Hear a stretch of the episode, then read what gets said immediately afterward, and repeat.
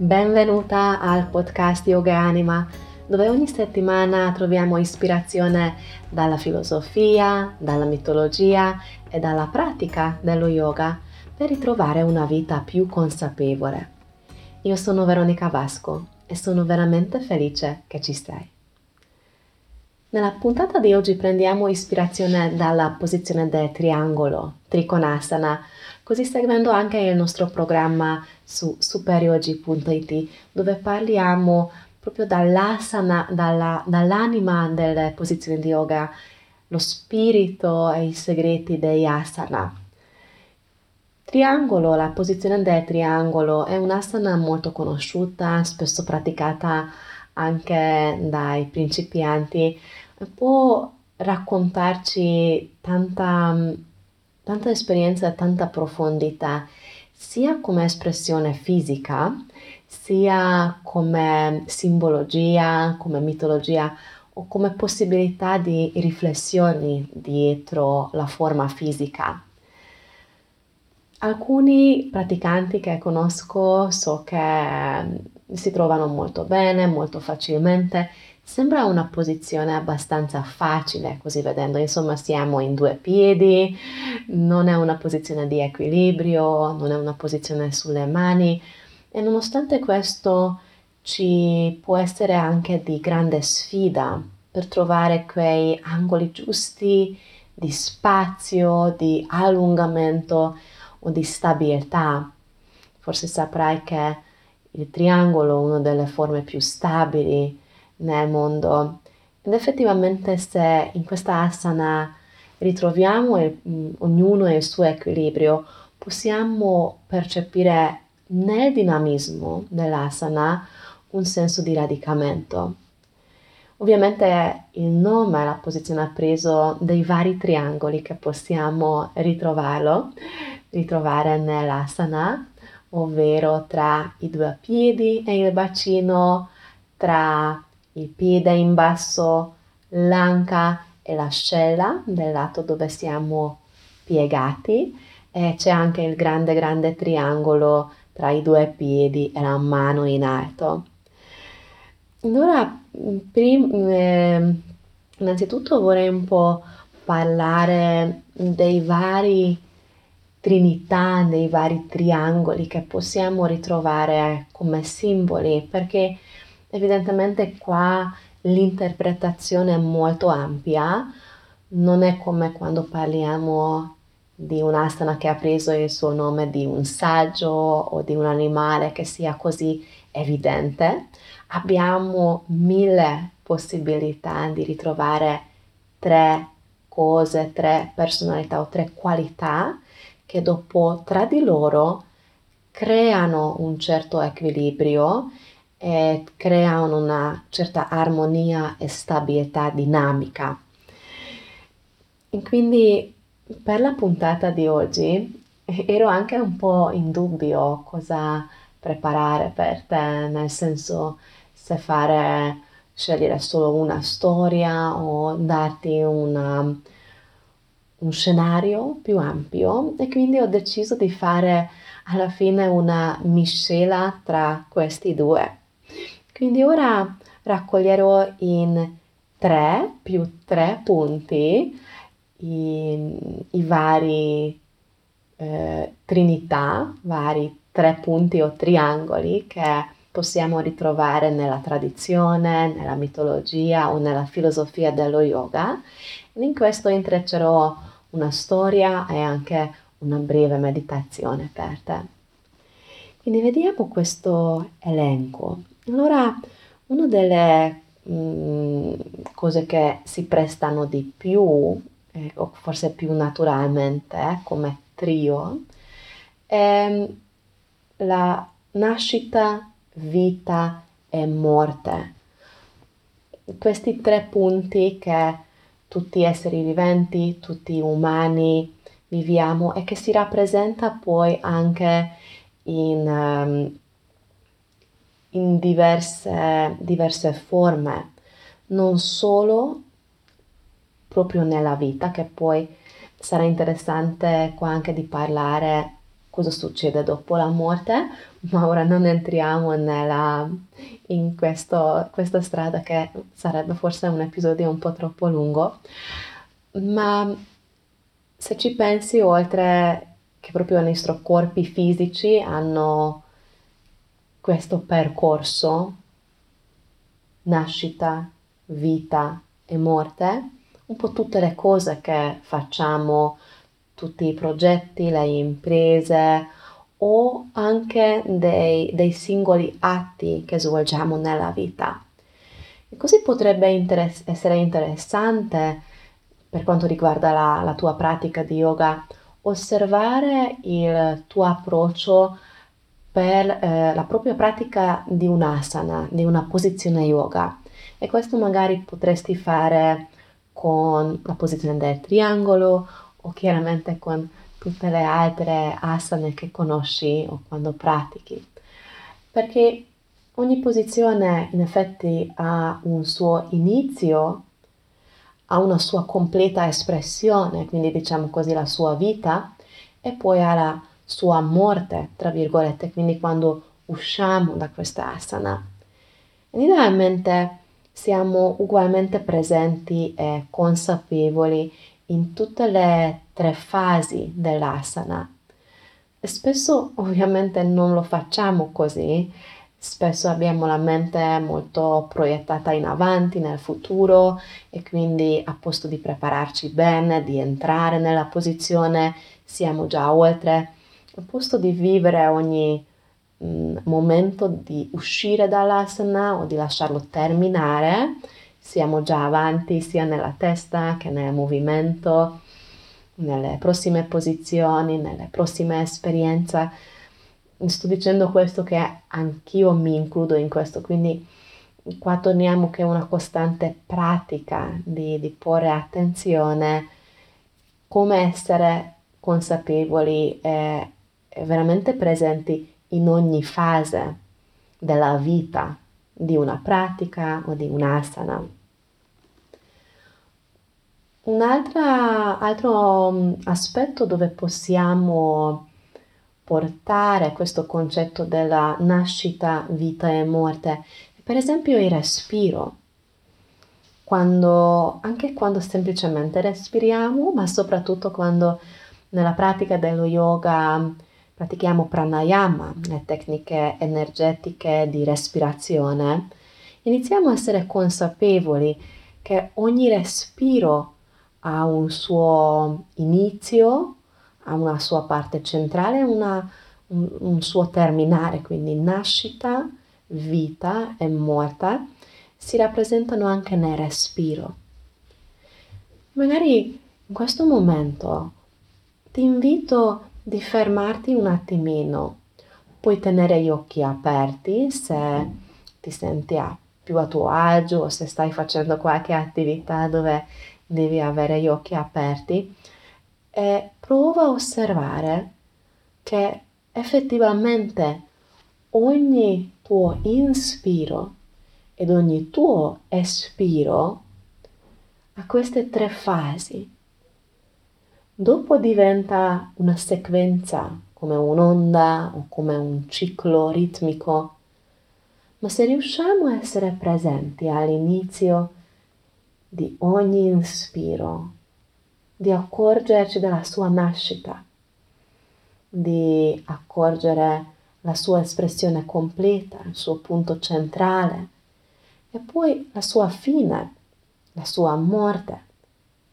E poi così osservare ogni espiro dalla nascita alla crescita e alla sua morte, riusciamo a entrare già in uno stato più, per ripetere la stessa parola, consapevole, presente, che ci permette poi anche di entrare più in profondità della nostra stessa vita.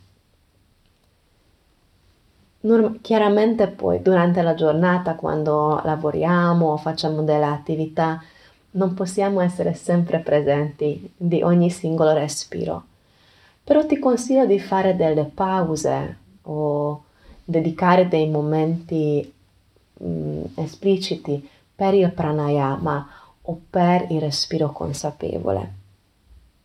E quindi questo è stato il nostro primo punto tra i, i vari simboli del triangolo eh, o del triade e quindi quello che si connette con il trikonasana, la posizione del triangolo. Nascita, vita e morte. Ed abbiamo altri due più tre, quindi in totale ancora cinque punti. Vediamoli. Il secondo punto eh, sono i tre nadi ovvero i tre canali fondamentali, principali che corrono vicino alla colonna vertebrale. Forse saprai che secondo la tradizione yoga abbiamo tantissimi più eh, nadi, questi canali energetici. Un po' puoi immaginarli come i nervi che, che um, sono presenti ovunque nel nostro corpo ma questi tre principali che dal basso salgono verso l'alto, Lida, Pingala e Sushumna, sono i più importanti, che dopo ai loro punti di incrocio sono i chakra, quindi i centri energetici eh, fondamentali, e che hanno poi anche varie tecniche di importanza nella parte mm, energetica, eh, e spirituale dello yoga. Poi il nostro terzo punto sono tre, i tre divinità Shiva, Vishnu e Brahma.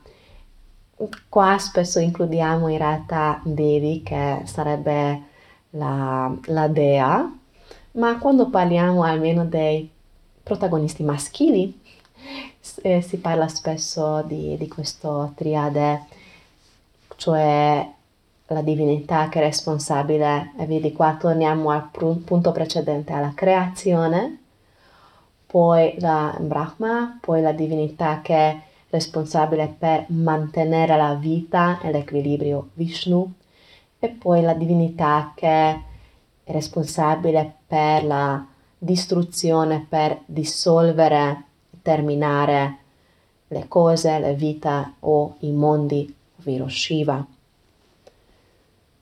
Nostro ter- eh, quarto punto, ormai scusami che ho cambiato il, contare, eh, sono i tre guna. Cosa sono i guna? Sono le tre qualità fondamentali della, del mondo manifestato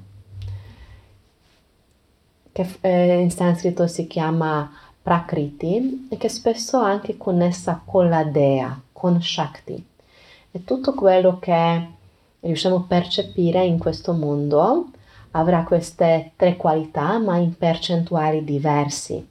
Queste tre qualità sono sattva, rajas e tamas, quindi una qualità molto um, pacifica, tranquilla e serena, un'altra qualità molto attiva, movimentata.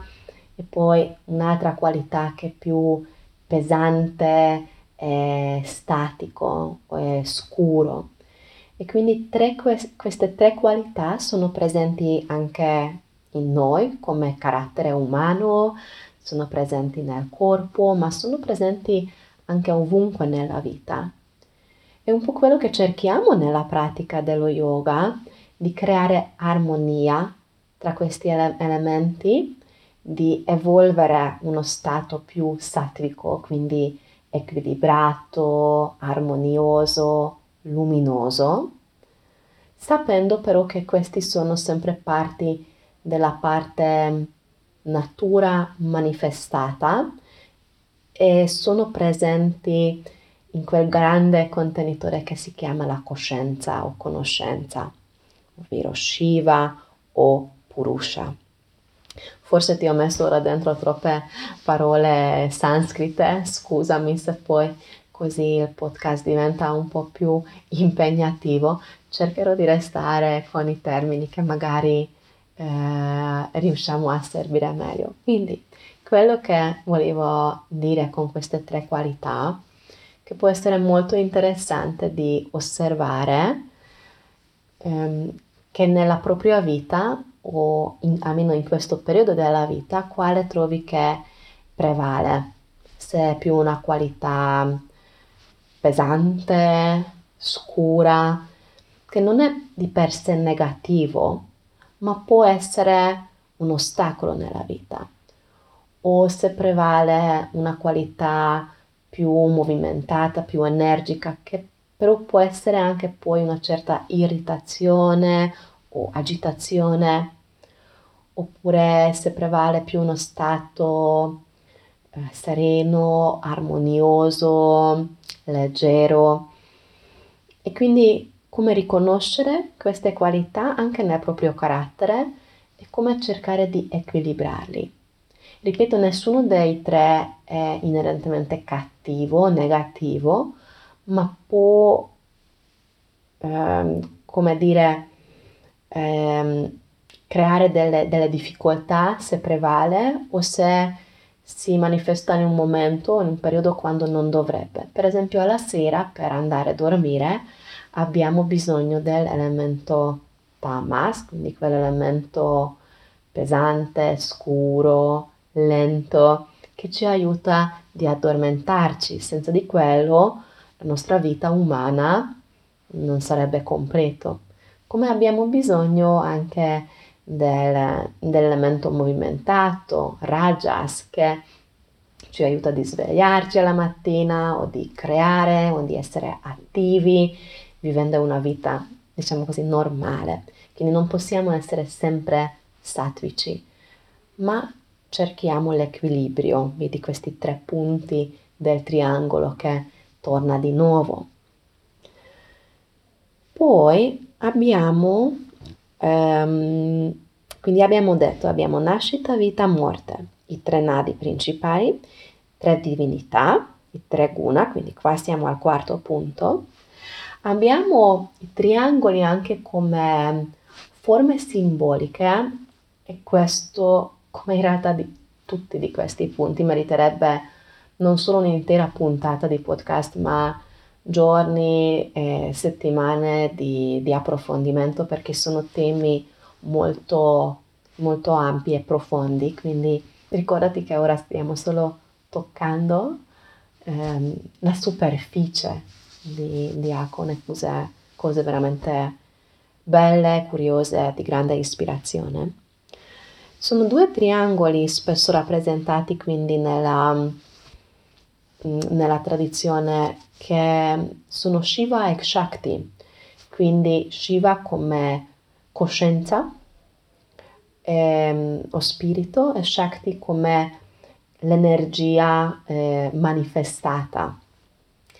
E o Shiva come energia maschile e Shakti come energia femminile, quindi qua di nuovo poi questi simboli e questi termini avranno tantissima... Um, ehm, come dire, significato e, e poi di tanta interpretazione. E i due triangoli, uno guarda a, verso l'alto e l'altro va, guarda verso basso. Il maschile, Shiva, guarda verso l'alto, la punta su, mentre quella femminile, Shakti, guarda verso giù. E quando vedi i yantra, quelle quelle bellissime forme geometriche, eh, eh, simboli indiani, spesso vedi questi due triangoli uno sopra l'altro e quindi diventano un po' come nella nostra tradizione la stella di, di Davide e che simbolizza, simbolizza questa unione tra, le, tra i due opposti in questo senso. Questo è stato quindi il nostro quinto punto e siamo arrivati all'ultimo punto, ovvero il sesto, 3 più 3, sesto punto che sono i tre mondi.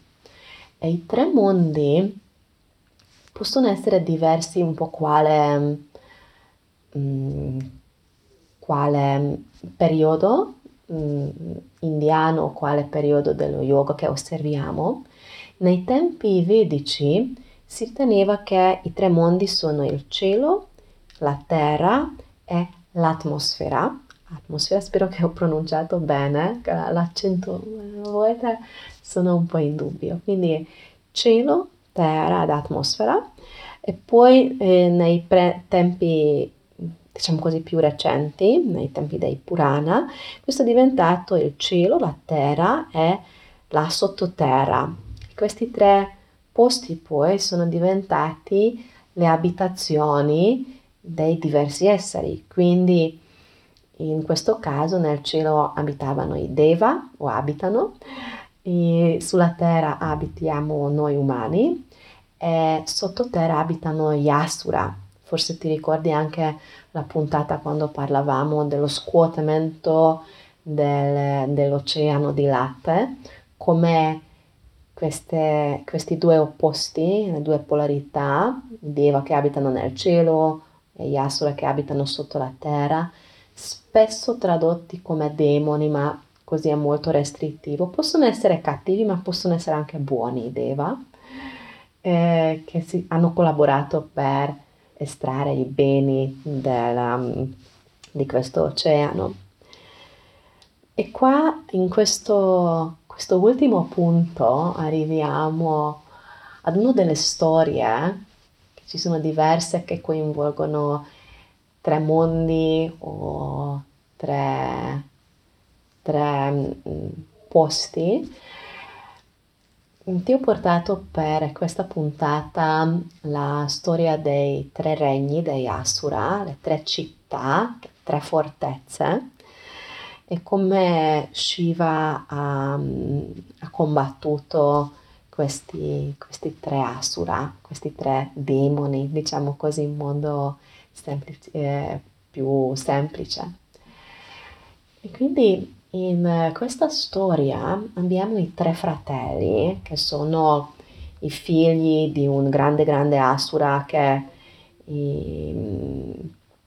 prima i, le divinità hanno combattuto e questi tre figli vogliono fare rivincita, vogliono eh, ottenere quello che il loro padre non è ricevuto e quindi si mettono a praticare intensamente le austerità, si mettono a praticare lo yoga, la meditazione e così dopo tanta tanta pratica, come di solito questa è la storia nella mitologia indiana che cattivi ricevono poi questi, questi doni per la loro pratica e poi le divinità devono combatterli. E anche questi tre fratelli, dopo che per millenni hanno praticato intensamente, vanno da Brahma, ovvero il creatore del mondo, ehm, e gli chiedono di essere immortali, come sempre succede in queste storie Ovviamente Brahma non gli concede questa possibilità e quindi devono chiedere qualcos'altro. Loro chiedono di avere tre città, tre fortezze nei tre mondi che galleggiano nel, diciamo così, nel cielo, ehm, che possono essere uccisi solo quando queste tre città si allineano e quindi bisogna distruggere tre città quando sono allineati con un'unica freccia. E queste tre città si allineano una volta ogni mille anni. Insomma, avere l'allineamento preciso che dura pochissimo tempo ed avere un'unica freccia così potente di distruggere tre fortezze galleggianti nello spazio sembra un po' difficile e hanno buone probabilità intanto di rinforzare eh, il loro potere. E così fanno anche ehm, finché abusano troppo, eh, minacciano troppo l'equilibrio nel mondo, gli umani, Deva e, e tutti gli esseri. E quindi mm, così Deva vanno ai umani, a Shiva, a chiedere il suo aiuto. C'è tutta la descrizione poi nel mito come da vari elementi e da varie costruzioni Shiva ottiene questa, questo arco e questa freccia così potente e quindi aspetta il momento giusto quando poi spara questa freccia meravigliosa che uccide questi tre asura e distrugge i tre mondi che minacciavano l'armonia, la giustizia nel mondo.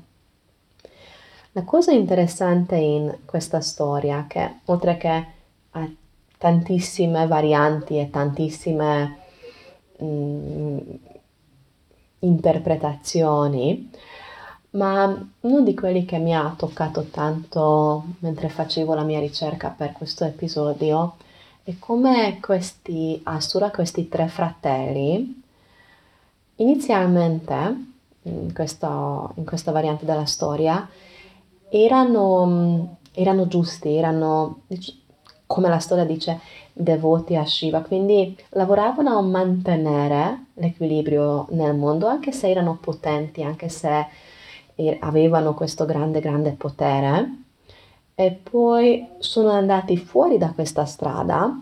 Qua sono diverse storie come sono usciti dal loro percorso di giustizia, quindi dal loro dharma, e quindi come il loro ego si è eh, gonfiato, i tre fratelli e le tre città hanno, come dire, manifestato e quindi nel nostro caso simbolizzato tre aspetti negativi della mente o dell'ego, ovvero l'orgoglio, la rabbia e l'illusione. Quindi orgoglio, rabbia ed illusione.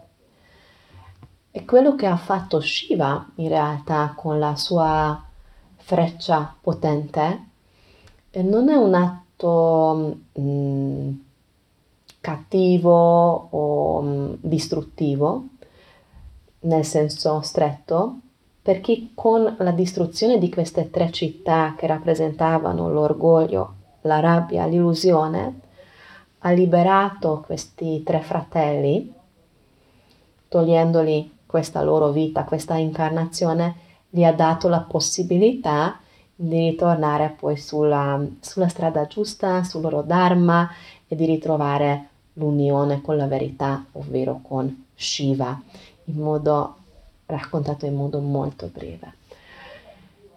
E quindi questa storia, secondo me, può essere molto bello per noi, per riflettere su queste tre qualità. E, sicura, chiaramente, non sicuramente, ma sappiamo tutti che ce ne sono molto di più anche, di quelle tendenze negative della mente e dell'ego che ci ostacolano di ritrovare l'armonia, la serenità e la soddisfazione nella vita.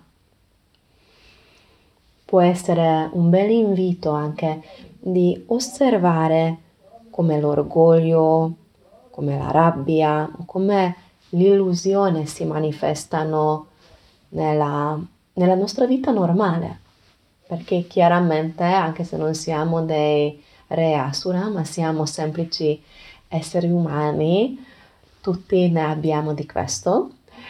E, ehm, e con la pratica dello yoga, ovvero con la pratica della consapevolezza e di ricercare di essere presenti, presenti e consapevoli come possiamo mh, mm, ricercare la liberazione da questi veli, da queste false credenze o tendenze della, della mente, dell'ego, per appunto ritrovare uno stato più aperto, più equilibrato e sicuramente più sereno. E quindi questi sono stati i miei tre più tre punti per te con la storia finale di Shiva e le tre città dei fratelli Asura.